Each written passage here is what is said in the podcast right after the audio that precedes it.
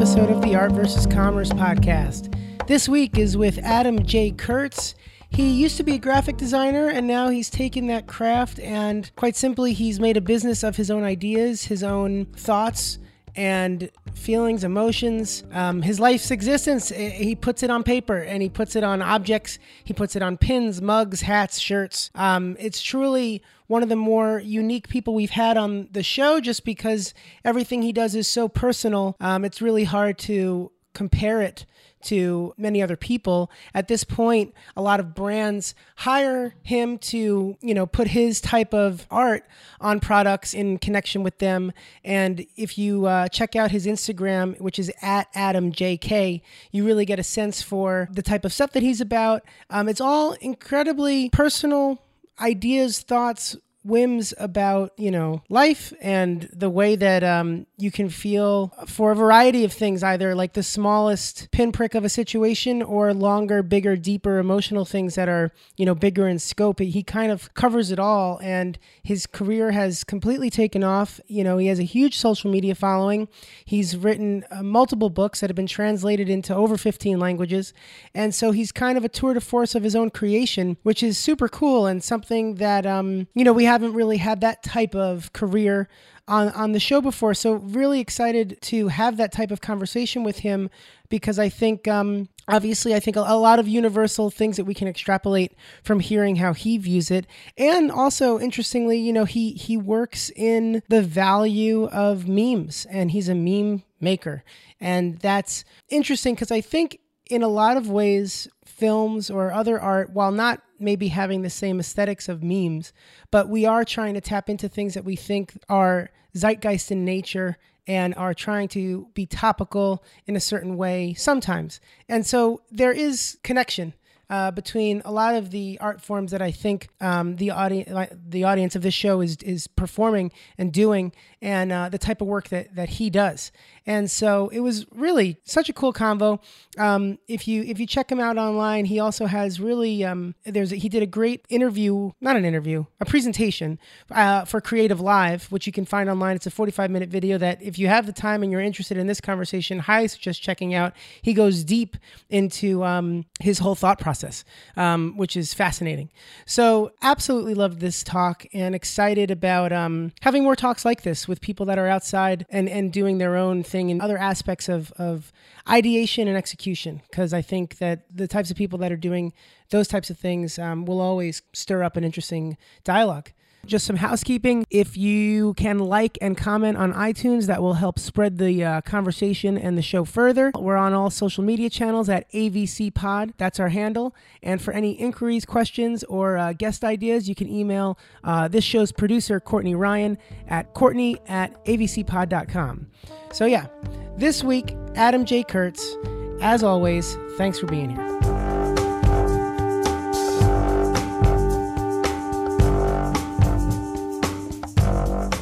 Yeah, uh, I'm working on a number of projects, some personal. Um, well, that's already a misnomer because all my projects are personal, but sometimes they're with other brands or publishers, um, and sometimes they're self directed, self released, and distributed. So, yeah, I'm working on a range of personal projects. Um, I have a new book coming out with Penguin that sort of just wrapped up the the production files for, and now we're starting to talk about marketing for October and then I do an annual calendar that I'm starting the process on. Um, and then I'm always sort of releasing products for my store and and working on wholesale stuff and preparing for a trade show. It's very weird because everything is super me. I just I feel like I'm constantly just like up my own ass, like mega narcissist, and that's just because my work is so personal. Uh, but yeah, I'm doing a lot of stuff, and and it's all my own. I, I, I mean, it just seems. I'm not surprised to hear that as the answer. It just seems like there's um, there's at least six things in the pot, and like something is finishing, something is just in prep, and something is like about to release. I, it seems like you operate best that way. Yeah, I think I'm one of those people that needs to keep busy just like as a human person. Yeah. And so some people do that by having a job and a family and friendships and, you know, hobbies and working out and, and eating well and traveling. Um, and I just work. You just work. Yeah, pretty much. That's that's my hobby and my friends and my family.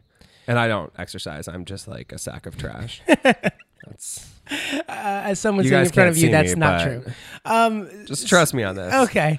So you just work, but that really is because of how personal it is and it really just is your I mean it's musings to a de- like uh, it's a lot of personal Mm-hmm. expression and musings. That isn't work in the same way as like, you know, the output of an accountant. Right. It's um well, and when I say work that's that's correct, but also like it's my hobby and I was doing this as a hobby, you know, I was releasing zines and making sort of for lack of a better term internet art. I was doing that. I've been doing that for like 12 years. And so the fact that now I do these things for a salary that I can live off of is is mind blowing. But even when it's hard, it doesn't feel like work. And so my hobby and my work have merged. Um, for the sake of my sanity, I should probably get some like external hobbies, like Things a- that aren't related. yeah, a lot of people have been rock climbing. So that's Hey. everyone is. I know, I do. rock climbing. It's do you rock lot, climb? Yeah, yeah, it's a lot of fun. Oh my god! Of course you rock climb, You and know? you have a podcast.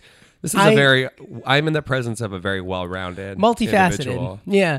Um, well, so you say you've been doing it for 12 years, but even further back since, I mean, because it's, you must have been making just these little things since you were young. Like, how, how, Yeah, long, I've always how been long has this been a th- this guy. I mean. I've always been the kid that like was given creative tools as presents for like any holiday. Yeah. You know what I mean? Like like Hanukkah would start and I would just like every single night I would get like more markers and pencils. It was like That's the beauty of eight nights. yeah, that that is the Yeah. beauty of eight nights. And like thank God art supplies are cheap because I think my parents would have gone broke. Mm-hmm. You know, my sister was getting like the heavy hitter shit and, and Yeah, I, yeah. I was getting like pencils and then markers and and I loved it. Um so I was always making and doing stuff and that that just never really stopped in transition to digital. I was building websites and teaching myself coding and that stuff. Well, I was Uh, going to say it makes sense that as a kid you're doing these these things. A lot a lot of kids do, but was there a point where you had maybe it was in teenage years or after where you were like, you know, this can be bigger. This or I don't know if bigger is the right term, but I I can be doing this in a way that is outside of simply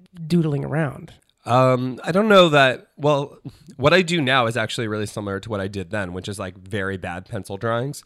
But there was a moment when I was like, oh, building websites, that's graphic design. And so I studied graphic design and got better at coding and just learned more of that stuff and was doing that professionally for a while. That was out of enjoyment of it, or is that really like the, just a practical way to do what that you've was been doing? that was enjoyment too. There was never this moment, and and I hear this from students a lot who are like, "Well, I love art, but like I'm just gonna do graphic design to get a job." Right. And those are people who are bad at graphic design.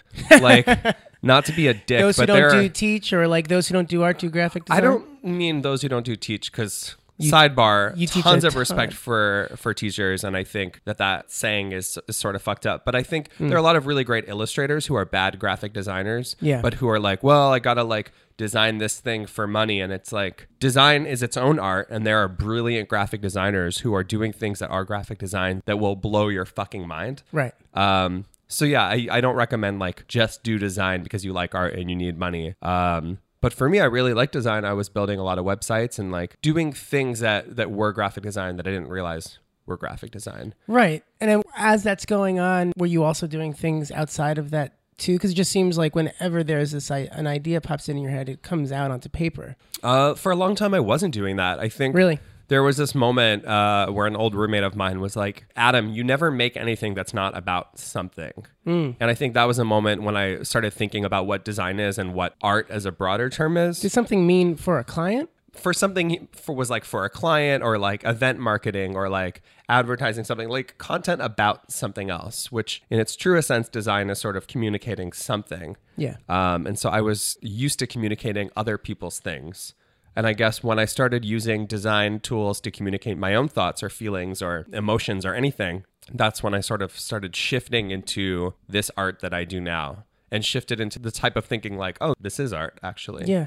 Was that in conjunction with just putting a lot of your writings and stuff on objects? Like when did that start to become something that you were doing in a more concerted effort versus it happening every so often randomly? I don't know where the shifting point was. Yeah. I think just, you know, I, I was on Tumblr really early. Tumblr was sort of like this sketchbook testing ground space where I was making things and getting feedback in real time and inadvertently was sort of A B testing most of my core concepts.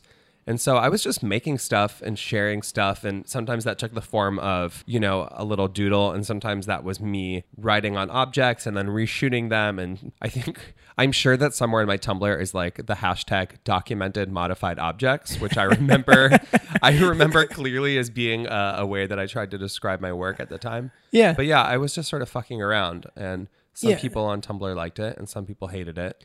Fucking around with a point, though. Like, I mean, or a goal. Not always. But it, Or uh, in the macro sense, like a bigger goal of like where kind of all of this effort was heading No. towards? No. Literally no. Um, I know that sounds really bad. I never, It doesn't. It's curious. I never anticipated any of this. Um, I was doing a lot, but it was, it really was just fun. And I always had, you know, I was doing coding for a marketing firm, and then I was working in advertising. Um, it wasn't until maybe three years ago that I was like, oh, I'm building something. really? And I think it was really like getting the first book deal, making this book, and realizing like actually the stuff that I think is just like dumb fun is its own sort of tangible product. Well, yeah, because I was going to ask at what point in all of the in, in any of this, and I maybe it was only three years ago or further back, did you realize that that jump from doing it for other people and then doing it for yourself, that the stuff that you were doing for yourself could actually work as a way to support yourself? Was there uh, any sort of specific moment or time when you realized that that was possible? I don't know that there was like a magic moment, but at a certain point, it just seemed like closer and closer. Um, a lot of people had been telling me like, quit your job, just be a studio, like do it yourself. And I, I was really hesitant. One, out of fear, but two, out of like, I like being comfortable and stable. I love just having a steady paycheck and not having to worry about that. And then using my creative brain when I felt like it, Yeah, which implies I didn't really use it at work. But well, Do I feel- didn't. So sorry, guys. you didn't or you did. I really didn't. Um, What's the difference? uh, I think that there's sort of well, and maybe this is more of a design thing. Like you can churn out. I think you can churn out graphic design. You know, if you're being tasked to create uh, a pitch deck or a presentation deck, you know, you crank open InDesign, you get your margins and stuff. Like it's if you're doing something that you've done before, it can be a little bit robotic. Yeah.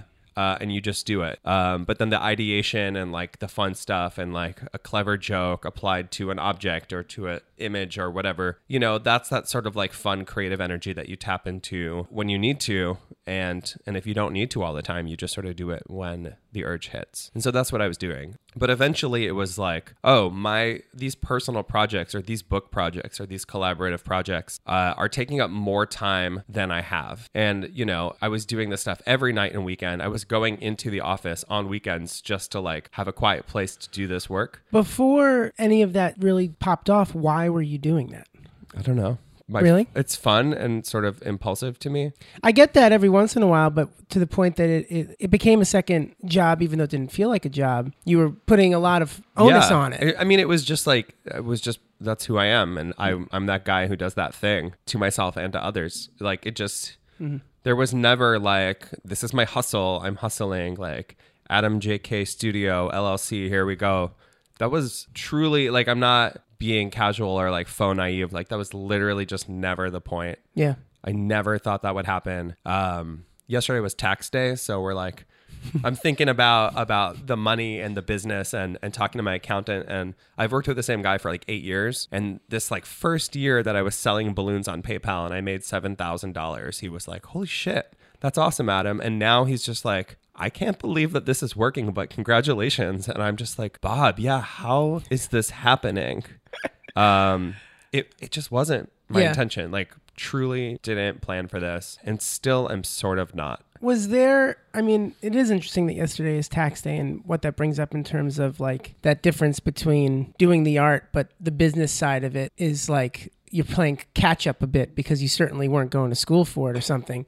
Um, when it started to coalesce, were the business side of things daunting? Did you feel like you didn't know what you were doing? Because it, from where I sit now, it, it does look like you know what you're doing, not just in the artistic realm, but in like how you're managing the artistic as a brand, as a business. Where does that knowledge come from? Um, I I said this recently, and it, it's not eloquent, but it sort of sums it up. Um, I'm very good at doing the things that I'm doing, and not good at doing anything else. And so it's like I don't really know what I'm doing, but I'm good at doing the things that I am already doing. And so, um, That actually doesn't really succinctly summarize anything. That only makes sense in my own head. I Yep. see I see your face and you're like, that doesn't work, about- sir. uh, no, I guess the, the reality is that I'm making it up as I go and learning a lot as I go. And so there are some things now where where I totally get it. You know, there there are elements of the business or or marketing or packaging myself or like, you know, certain new products that I create. I'm like, okay, this is going to sell well. And that's not always the intention. I make a lot of stuff cuz I like it or I do a lot of like do a lot of things within the scope of my business um, that I'm just doing cuz they're funny to me Yeah. but but when I have something good, I tend to know. Uh, you know, now I have a sense of like, okay, this is good. Like this is the thing that pays for the dumb stuff, and Mm-hmm. so it is a learning curve. But I also think that having that design background Yeah. and and learning the tools gives you the tools to do the marketing stuff. You know, designing collateral for for other brands and other events prepares you to do that for yourself. Yeah, and you were you were working in the commercial space prior, so it, Yeah, I mean, that I was did- doing this stuff for others, and so it was just like, oh, I could do it for me. Yeah, Sure. that that makes sense. That that definitely does. Um, what was one of the first maybe either brands that you got, or I, maybe it's the book deal? I don't know. When it really did take shape, and it was there. Was, you were presented with a big opportunity to essentially. It was like the first time. It is working for a client, but it is being you that they were asking for. Mm-hmm. What what was that? Yeah, I mean, I think I think it's it's easy to think about it in terms of that first book. Yeah. Um, January 2013, when an editor from Penguin emailed me and asked me to make a book, and that was the first moment when I was like, "Oh, people are seeing the zines and the the weekly calendars and all the self-published products and all the stuff." Um, and that stuff was getting press, like that stuff was going. It's interesting how it feels like you're throwing it into this void, and you have no idea if That's anybody. exactly it. Yeah. Yeah. I mean, and we all do that even now, and more so now, where there's more competition and we really don't know who's looking. Uh, and apparently, an editor at Penguin was. And actually, like a month after I signed that Penguin contract, I got emails from two other publishers. And so it was just sort of like. It was like, like the precipice. yeah, I think that was a point when I reached a certain level of consciousness, at least within a very specific creative community. Um, and that was the first moment for me when I was like, oh, like again, this is this is a product that other people value. Yeah. Like this creative output has a tangible value beyond the scope of selling, you know, little zines and stuff directly to the people who like it. There are companies that want to like take that and do something bigger with it. What kind of validation did that create? Did Uh, no, it, it definitely did. I mean, it gave me like a certain level of, of self confidence. Yeah. Um, I would hope. yeah. No, I mean, there's nothing like a, a book deal from the world's largest publisher to give you a confidence boost. Fuck yeah. Uh, that book came out the same week that I was switching jobs, and I negotiated like a huge salary jump. That was like a level of confidence in a meeting that I don't You came in with have like full swagger. Yeah. Uh, I don't know if it was full. It was as much swagger as I've ever had. Right. Um, there was just a sense of like, I've been doing this thing for so long and I still don't know why, but now I, I Created definitely know it's good. Yeah. Yeah. Um, you know, and every time that book gets released in a new translation or a new edition, when they reissued it in new colors, it's like I shouldn't need that for for self worth, but it it helps. It Hey. helps um, to see someone else apply a dollar value and a sales figure to that. Especially, yeah, for sure. I mean, when they first uh, approached you, you felt the weight of the moment. Yeah, I thought I was gonna die. What do you I mean? was like horrified. I mean, that's like a that's just a an overwhelming email. Like you know, It is. to whom it may concern. I'm an editor at Penguin fucking Random House. we think you should make a book. Let's have coffee. And I remember sitting there like shaking, and in my head, I'm like, don't drink the coffee in front of you because it's not gonna help. Like you're gonna feel worse. Uh, and like taking these fake sips and having a conversation about what we could maybe do. And even in that meeting, it wasn't a done deal. And so Ah. there was this sense of dread at like, oh God, I have an opportunity. I'm going to blow it. Um, and that sense of dread actually doesn't go away. I think No. with every book, I'm like, oh God, I'm definitely, I'm going to just like drop dead before release date. I'm never going to see this come out. And then the book comes out and I'm like, oh God, let's make a new book. While, uh, but while you're making the book, what is that relationship to it in terms of liking it versus hating it? Mm, that's a. I think every creative person can relate to this. It's like you make something new and you're just like, my precious baby, and you raise it up, sort of like Simba and the Lion King, and you have this moment of like, check it out, world. And then you make another thing and you throw your first baby. You, you like throw Simba off the cliff. You're like, fuck this baby. Like, I got a new one. And so there is a sense or a part of me that's like, I have this second book called Pick Me Up, and it's so much better than one page at a time. Fuck one page at a time. And then one page at a time gets like its 17th translation deal. And I'm like, oh, wait, people are still finding that and Were you enjoying it. were you pleased with it when you when you were going to press? Like Yeah, I was. you were I mean, happy with it. You if- felt you felt good. Yeah, I and I still feel good. I think it's just you know every six months we get so much better. Like we're like Yes. We're like caterpillars or whatever. Like we keep learning new tools and and having a stronger sense of how things work.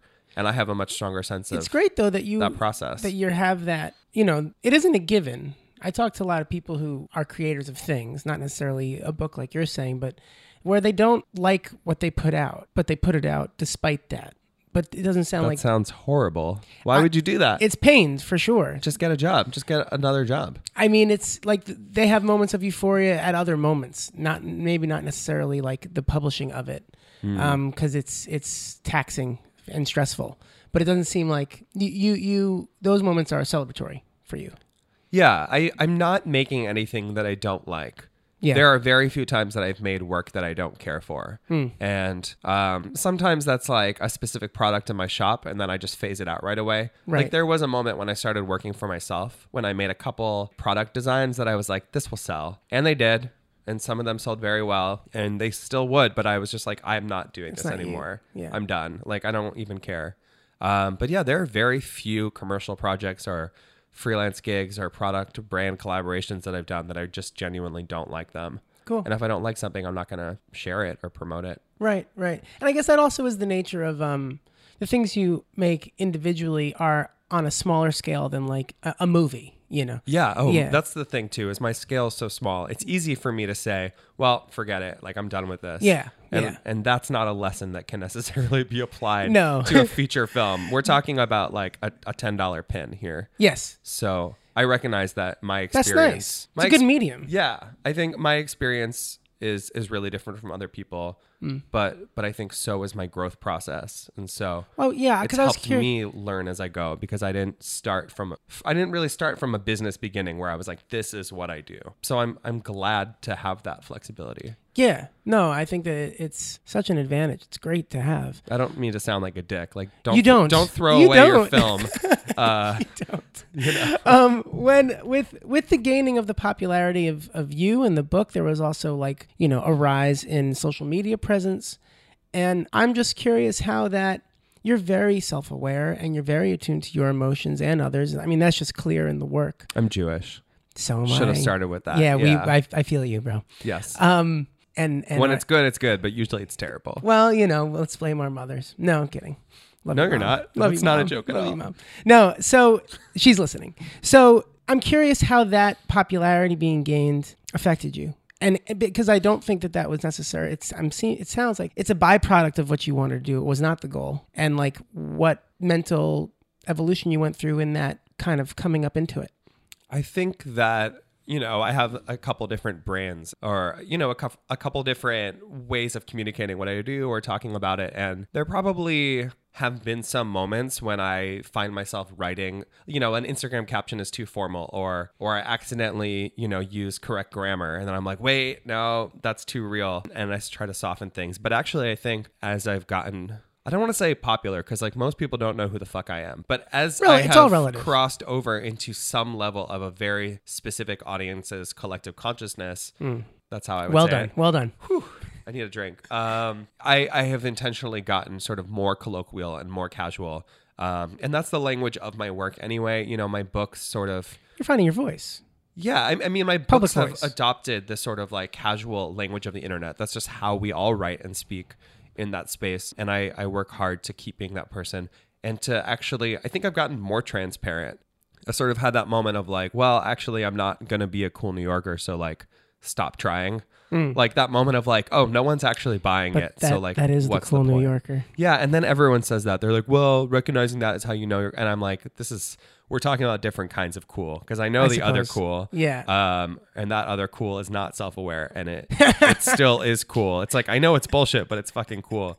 Um, you guys can't see me, but I'm actually smoking six cigarettes at once right now. Yeah. I look amazing.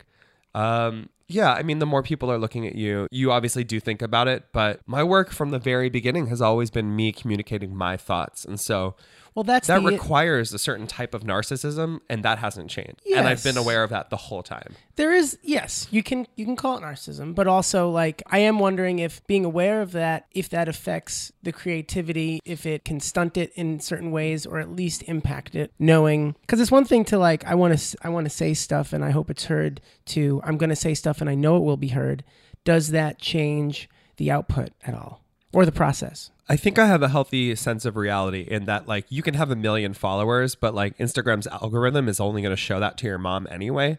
like, like, you know, like the numbers and engagement and that sort of stuff is kind of bullshit. And that Yeah. a little bit comes from marketing. It comes from briefly working at BuzzFeed. Like, I have a strong sense of like the numbers don't matter. Mm. And so I never am like crippled by fear of like, oh God, like a hundred thousand people are going to read this. Cause the reality is that they're not. The only people who read anything you have to say are people who care enough to stop scrolling. And the people who care are already there with you. yeah It's like no one else, you know, the people who just want to look at pretty pictures don't care about what you have to say. And that takes all the pressure off. Yeah. Um, so I, did it take time to learn that No, I think because of the slow growth that I did, I mean, through message boards, LiveJournal, MySpace, Tumblr for 10 years, Facebook, Instagram, Twitter, like my entire growth process has been, for lack of a better word, public. You know, there are people who Yeah. have seen me blossom. Like, there are people who are fans of my work now who bought one inch button pins from me on LiveJournal when I was 16. There are people who have seen that the whole time. And so that's just, I grew up through that. Well, it's and I also a good point that you were had a sense of it. that you were selling a one inch pin at 16 on LiveJournal because in I guess in certain ways, you know, the arena has changed, but the game hasn't, and in that way, it's very I'm doing the same shit that I've always done. And that's why, that's really why I'm so shocked that like people care now. And part of me is like, where were you 10 years ago? And part of me is like, thank God you didn't know me back then. Well, I wanted to talk about this because you, I found, I found you saying this type of stuff a lot in uh, your creative live. Which, if anyone is interested in this talk, should definitely um, check it out online and get a better sense of Adam. That there's a self-deprecating aspect, or like being surprised by your success. But like, at what point is it not surprising, or do you understand? Like, It's never not surprising. I think every creative person experiences imposter syndrome. Uh, the difference is that, like, if you're a professional, you maintain a sense of calm and that sort of fake it till you make it thing. Mm. But in conversations with people in, in all sorts of careers and stages of their careers, everyone feels that. It's just that most people don't make work literally about that, so they don't talk about it. But but my work has always been sort of about the process of becoming an adult or becoming a working creative or figuring shit out. Like my work itself is transparent about the process. And so I'm afforded this sort of like safe space where I can say on a stage in front of 1,600 people, um, as I did like two weeks ago at a conference, I can start my talk by being like, hey, I'm really scared. Could half of you leave? yeah, Um, and I get away with that. Like I've created a space and that's to be open. when you say something like that. Is it true? Yeah, usually. Or there, there's truth in everything um, that I say, and obviously, you know, because you're so well versed at it and you're standing up there with it's funny because there's a certain confidence that you have in the moment that you're saying those exact words and it i believe both at the same time it's just an interesting duality I think, yeah. I mean, you're you're sort of honing in on sort of like the the core truth of what I'm doing, and that's what I very poorly explained earlier. Is like I know what I'm doing, and I'm good at that, but I don't know what it is. So I can't identify what it is that I'm good at. I just know I'm good at it, and that that extends to the work itself, to talking about the work, to public speaking, to to making and selling products to packaging myself as a business like i have learned these things and sort of pick them up innately and feel confident in what i have to offer in those spaces Yeah. um but that doesn't make things any less hard or or scary or nerve-wracking um, I don't think that there's anyone who who doesn't get a little bit afraid, you know, speaking to a crowd. And a good public speaker just knows how to like stay chill, take a deep breath, and then get on with it. But I don't know that that fear goes away for other people. it would be That's what I'm telling myself as as I embark on these larger and more terrifying ventures. definitely and something else that i mean it, it runs along the same type of conversation of a lot of what brands want and also I love brands. yes. Brands, if you're listening, yes, I love you. yes call adam he'll he'll make stuff for you Yes. Um, but it's interesting that a lot of what they want is, I mean, authenticity is such a buzzword, and it's a scary word if, if to be applied sincerely because you would argue, or you might want to argue, that anything that's engineered lacks authenticity because of its being designed or engineered. But yet, everything you do is, but it also feels authentic at the same time. And like that seems like a really hard line to walk consistently, uh, if ever. And you do it, I think, all the time. And I wonder how how how active is the thought about that and where it comes from. I think I get a little bit of a free pass because my work is so simple that there isn't really room for layers of bullshit to be applied to it. True. Like my work is authentic because I will just write a feeling on a yellow background and post it on Instagram. And so that content is authentic. And if it's if people like it enough, you know, I recently put out a postcard book that is just 30, you know, short phrases with tiny illustrations on colored backgrounds. Like there's just not a lot of room for shit. And so I can appreciate that in certain kinds of fine art, in a feature film, in a brand campaign, in a commercial. Like there's so many layers and asks and and things you have to do right and there's a lot of money involved, but I don't have any of that. And for the most part I don't have a boss and I don't have a budget and I don't I mean it's literally just like a pencil. Yeah. So there's not even space for the bullshit. And again, because it's it's me just doing my thing and there's no pressure to perform a certain way, uh, I don't have to go for low hanging fruit. You know, I Yeah. don't have like a metric of success. I don't have to hit 5,000 likes. Mm. I'm not a media outlet. Uh, although sometimes having a publishing schedule makes me feel like one. um, yeah, there's just there's no pressure. So I just you know hashtag keep it real. There you go. That's Well, it's funny. that was disgusting. Let's cut that out. We don't have to, but we probably should have. Okay. Um, because it's it's interesting that it does set you up in a certain way where like when Microsoft comes to you and says we want you to make a tote bag for us, that could be taken in a in a down a route that might have these layers that are problematic, but you strip it down to such a funny, simple, like a like ten list listicle thing, handwritten, of course, that it you've engineered the bullshit out, which is fascinating. I've reached a point now where, you know, my work is so me and I am so my work that brands don't come to me unless they want what I'm doing, which I think is what any creative person building a career in a studio, right? Like you go to a specific studio because they're good at a thing. Um, you come to me because I do exactly what I do and I'm happy to do it for you. Um, but if you don't want me to make a tote bag that has a handwritten list of potential uses for this tote bag, you probably don't ask me to do a tote bag. You know, if Microsoft or The Strand or Adobe or anyone that I have worked with had wanted not me, you know, they wouldn't have worked with me. And there is, yeah, there's a, a freedom in that, in that I can keep being myself and being super authentic, and brands can have some of that. And, and that doesn't make it any less authentic. No. Um, Certainly not a- the way you do it. yeah, I think a really cool thing. honestly, because uh, other people do fuck that up. I think. I think people fuck it up when they're trying too hard to be cool or like maintain whatever sense of integrity they've created. But I mean, people are not stupid.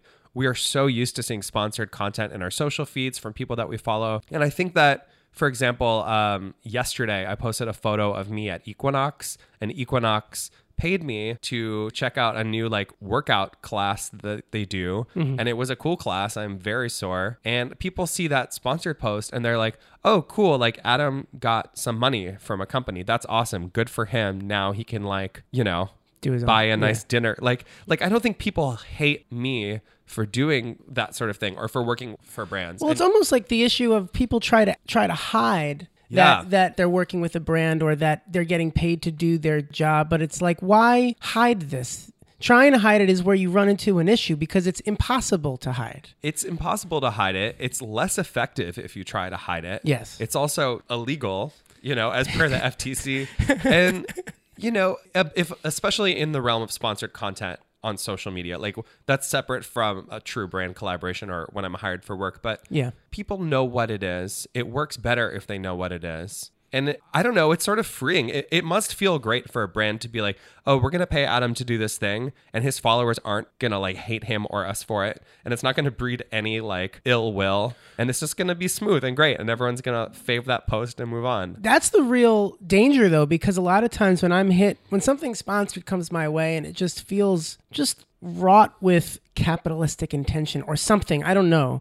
I I do grow an ill like I, I block the brand or whatever like because it bothers me. I'm like don't i feel like i'm being played when i see that kind of thing. And there is that you know. Marketers haven't quite caught up i don't think. Like i agree like the language of those sponsored posts whether they're paid posts in your feed or from influencers or people that you follow yeah like the, the captions are always overwrought um, and i know from experience that that is a product of like the client and the account people and the creative team and the cds like all fighting with each other. Yes. and then the actual creator is like well what if we put my spin on it? And it ends up being this like robotic bullshit thing that tries to hit all the brand points but also like you know it probably says like fleek in there somewhere. It's got like a dated sort of amalgamation of internet and youth culture language it's just not good.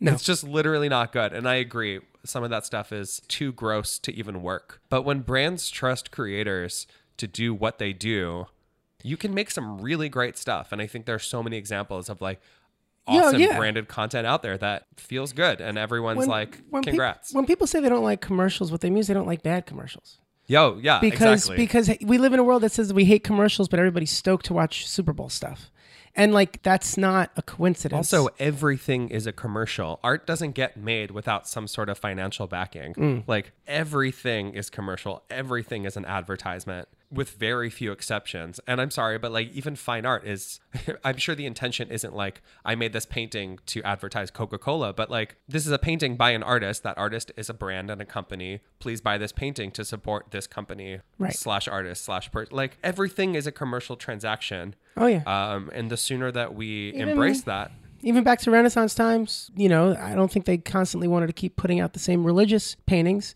but they had to because that's how they were affording to paint at all. yeah, I mean, we were we were selling Christ for a while, and now this podcast is we're selling you and me. Mm. You know, it's not we're not directly products, but like, yeah, we are. Yeah. Um, so I and I don't think there's anything wrong with with being that open and that aware of the world. Um, maybe it's just like truly growing up on the internet that has given me that. I do. I think that a younger generation has things has elements of social media that they've always had, and so they're not used to like thinking about it critically. Interesting. Um, or like they're incapable of thinking about it. Because when you say critically, what you really mean compared to without it, right? Not just compared to without it, but thinking about like why they have it. Like I think kids are But you like, can oh, only really Facebook. have that Facebook is like a phone. if you can like base it on ha- not having it at all, or no. I agree with that, but that that wasn't the point that I meant here. I Gotcha. meant like young people are like, "Oh, Facebook, that's how I talk to my friends." And they're not like, "Oh, Facebook, that's a service that I get for free in exchange for a company owns all this information about me that they then sell to marketers." Like people just take things at face value and it's like nothing's free, everything's a service, you are a product. I embrace all of that and I'm like happy to use Facebook. I appreciate that service and I don't care that they're using it to like sell toothpaste back to me because I also need toothpaste. But young people, I think, don't get that. Mm-hmm, You know, people who don't understand what cookies are, or they see those like those advertisements that follow Internet you around. browser cookies. yeah. internet browser cookies. Sorry, we all know what cookies are. Yeah, yeah. Um, For those out there. so that's that's what I mean, and that's about young people thinking about everything in terms of, of Yeah. products and sellable things, even if as they're intangible. But I agree, young people also don't know what it's like to to be IMing with someone in an AOL chat room, and you say, "Oh, what do you look like?" and they say, "Oh, I don't have a picture. I don't have a scanner." Yeah. And you're like, "Oh, that is justified. I will trust that you are who you say you are, because I also don't have a scanner." Like, yeah, that's Yeah. a thing where like you would have maybe like one JPEG that someone scanned a picture of you and it has the rest of the white space. Like, and now everyone has a phone and everyone can make film and like, Do you do you think about is this line of thought and, and this conversation something that's going on in your mind? Because in a way a lot of your work maybe not necessarily any individual pin that you make or something but the medium in which it exists and the world in which it's interacting in is very much dealing with this central reality like is it is it something that you're thinking about this because i this reminds me a lot about um i don't know if you're familiar with the filmmakers the daniels um but they talk a lot about memetics and memes and and how they try and like view memetics when they're thinking about films that they want to make because they do understand that at the end of the day their conversation is trying to um is a part of the zeitgeist and will reflect itself off of it as does your work and like how much are you thinking about it first of all, I've never heard the word memetics. And I'm newly obsessed with it and I will use it many times. Um, Go for I'm it. not always super conscious of it. Yeah. But I have like a deep appreciation for memes and, and I think that they have truly broken down graphic design and visual communication into the core elements of You're a text meme and maker. image. Yeah, and I when I had that moment of understanding, I started really leaning into it. And that's when I was like, short phrase, bright colored backdrop, square image, share that. And people liked it and it has performed well and it has brought new people into the rest of my work. And I made a postcard book that is just that. And I applied those lessons to my last book and my upcoming book. Like once you appreciate that, once you appreciate breaking things down to their base elements and letting people find themselves in it and use it to communicate their own thing, that just helps everything else move along. But I think I was going to say some different thing and then I just like don't remember what it was. It's all right. Oh, uh, thinking about ourselves and everything as a product and the commercial backing behind it. I think that just comes from like a place of being hyper self aware. And I know that not everyone is constantly thinking about everything and not over analyzing everything, but I do. And so Why do you think that is? just wired that way. Um, It's always been that way. Yeah, I think I am like a worrier. I mean, I, I have mentioned that I am I am in fact Jewish. Yeah. And so, uh, rooted. in my experience, many other Jewish people are wired this way. Yeah. I'm also just like an East Coast person, you know, and now I live in New York. Like, I think certain types of people are just wired to worry about everything. Um, and conversely, like maybe worried is a scary word. There are just some people who analyze everything and think about things. That's maybe a positive way to to spin that. Has it all? It does. I don't. It doesn't sound like it's always been positive. Oh no, I I'm like tortured by demons. That should be pretty explicit in my work. Uh, and I my work has sort of taken a positive spin in the last few years, but a lot of things started out um, with more of that like teen angst sort of What- negative thing. Um, what demons? I think nothing specific, but just like, you know, being a young person and I started making stuff as a teen when everything is horrible. And then through my early 20s when everything is horrible and you're in terrifying control of it. What? What was horrible? Uh, you know, just like being out of school, not knowing what the future holds. Uh, I was in a car accident and mugged within the same one week. That was like It's a rough week. very intense. Yeah, I lived in Baltimore, and that's not like I feel like it's a meme that like in Baltimore you will get mugged at least once, but like probably will. And it happened to you. Yeah, it, I got mugged. Um, I, ne- I never saw them. I was walking, and all of a sudden there were two guns pressed against my neck. Oh, I like man. never saw them. I just felt two guns, and I was like, Holy shit. Oh, those must be guns." Like it was so weird, and I I had forgotten my wallet that day. Wow. I thought they were gonna kill me for not having my wallet. It's I've forgotten my wallet maybe twice in my life. Um, but yeah, so I you know had PTSD for a while, um, and just was the like, art a way of dealing with that?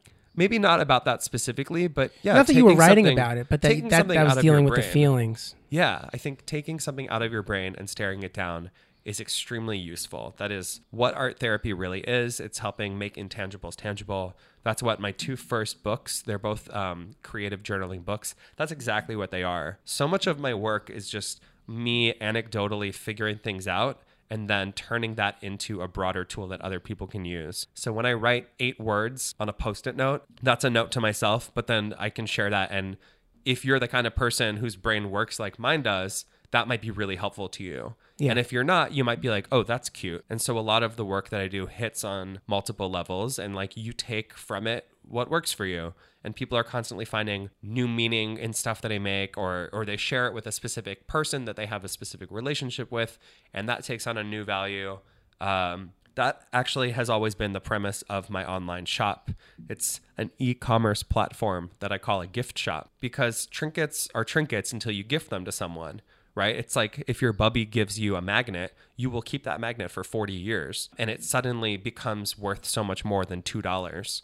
Um, my own grandmother was obsessed with hospital gift shops and would just give us crap all the time What an interesting thing to be obsessed with. she i mean you know it, she was one of those people that loved to give you something something that would say i saw this and i thought of you like this captured a moment or a She gave out trinkets. yeah she And was then- always giving us like bookmarks and keychains and And she's you're been a kid making trinkets. Is there, uh, you think, a connection there? yeah that's i am exactly who i've always been you know my my first book is dedicated to her and has um, the opening page is some of the lessons that she taught. And that is my work. It's it is capturing a moment. It is i saw this and thought of you. It is here's a small accessible inexpensive thing that you can treat yourself to or give to someone else. And so It's and that's what a meme is too, right? It's like, here's a thing, give it value, pass it on, make it yours. That's it. That's the thing. It's interesting because the value of the small little things that you're making are not material in nature. No, they not are at all. th- it, they're they're emotional and mental, and that you're that's um, a free commodity, like in, in in in a practical sense, which is brilliant. Have Yeah, I mean, I think that is something I think about a lot is that I want to be as accessible as possible. And I also think it would be unfair to sort of utilize a language of young people and then make work that they can't afford. Like, I'm all about fine art that is like a funny slogan on a giant canvas that costs $20,000, but that also feels really disingenuous. So, part of my frustration with art like that is that, like, how dare you take that language and then make it inaccessible to the people that you borrowed it from? um, and also pure jealousy. Like, how can I make twenty thousand dollars from one work? Well, I was going to say, do you ever look at, you know, someone who is by a more standard definition an artist and ever, you know, want those trappings and want to make something like that? Yeah, I think I think a lot about what fine art is and can be, and I've had a lot of not intentional soul searching, but sort of tangential soul searching about oh like i could actually do that and it wouldn't be a huge stretch um, and more recently people have reached out to like offer me gallery representation or like try to help me they were like i don't know if you've ever thought about this Put but it on like canvas. here's how you could do an installation and i'm like i have thought about this and i'm not there yet i'm just kind of too busy doing small stuff but Are you worried about the optics of it? no, I think for the same reason that I'm not worried about doing a sponsored Instagram Right. post Yeah, from like a gym sense. class is that people who like my work are just happy to see me do well or appear to do well or seem satisfied or happy or just making new things.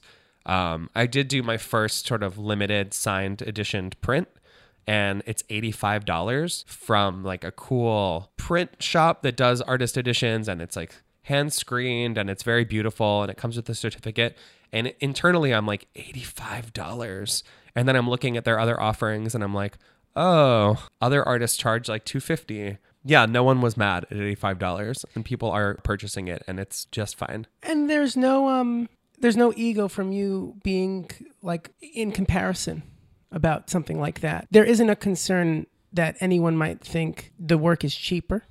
Um, no, there is a little bit of a concern. I mean, I appreciate that for the average person, value is assigned, mm. and I prefer to have value assigned to my work through the gifting of it and Yeah, that no, emotional. sure. I prefer the emotional value, but I appreciate that if I charge two hundred dollars for something, then it's worth two hundred dollars. Like Right. I get that on a very like dumb basic level. Yeah. And I also appreciate that like that's the game. So if you want to win the game, you play it. I'm just not like interested yet. But that's not to say that I won't go ahead and do some sort of super limited thing. And sometimes you want to achieve something that requires that sort of funding. Like sometimes it's not you know, I, I don't mean to say that that is bullshit. I mean, a feature film costs a shit ton of money and like you need the money to make the thing.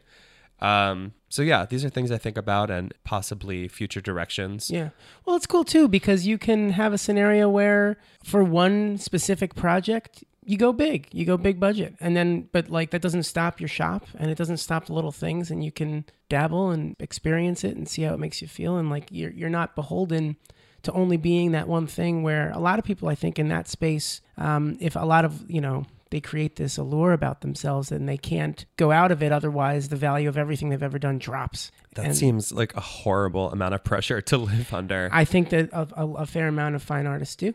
Yeah, and I I agree. I always feel free to shift around. Um, you know, in my mind, the books that I do are sort of like the ultimate deal because it's like 300 pages for only 15 or, or 10 or 15 dollars. Like that will always be there. There will always be elements of my work that are inexpensive and super accessible. Yeah. You know, one page at a time is um, they're not all in stores yet, but like 17 languages. Like that is there. You can get it in most countries in the world in your native language. That is that is like the pinnacle of accessibility. Yes. Um, and yeah, so I do feel free to do other stuff. I'm just like, when do I do that? Yeah. Yeah, yeah. Um, I'm sort of crawling there. I'm sort of, you know, it's like I said before. It's like I don't really know what I'm doing, so I'm taking things No one step at a time. And it seems like you've only ever done something when you were comfortable doing it. So no need to buck that trend now. Yeah, unless someone emails me and is like, "Hey, will you do my podcast?" And I'm like, "Okay."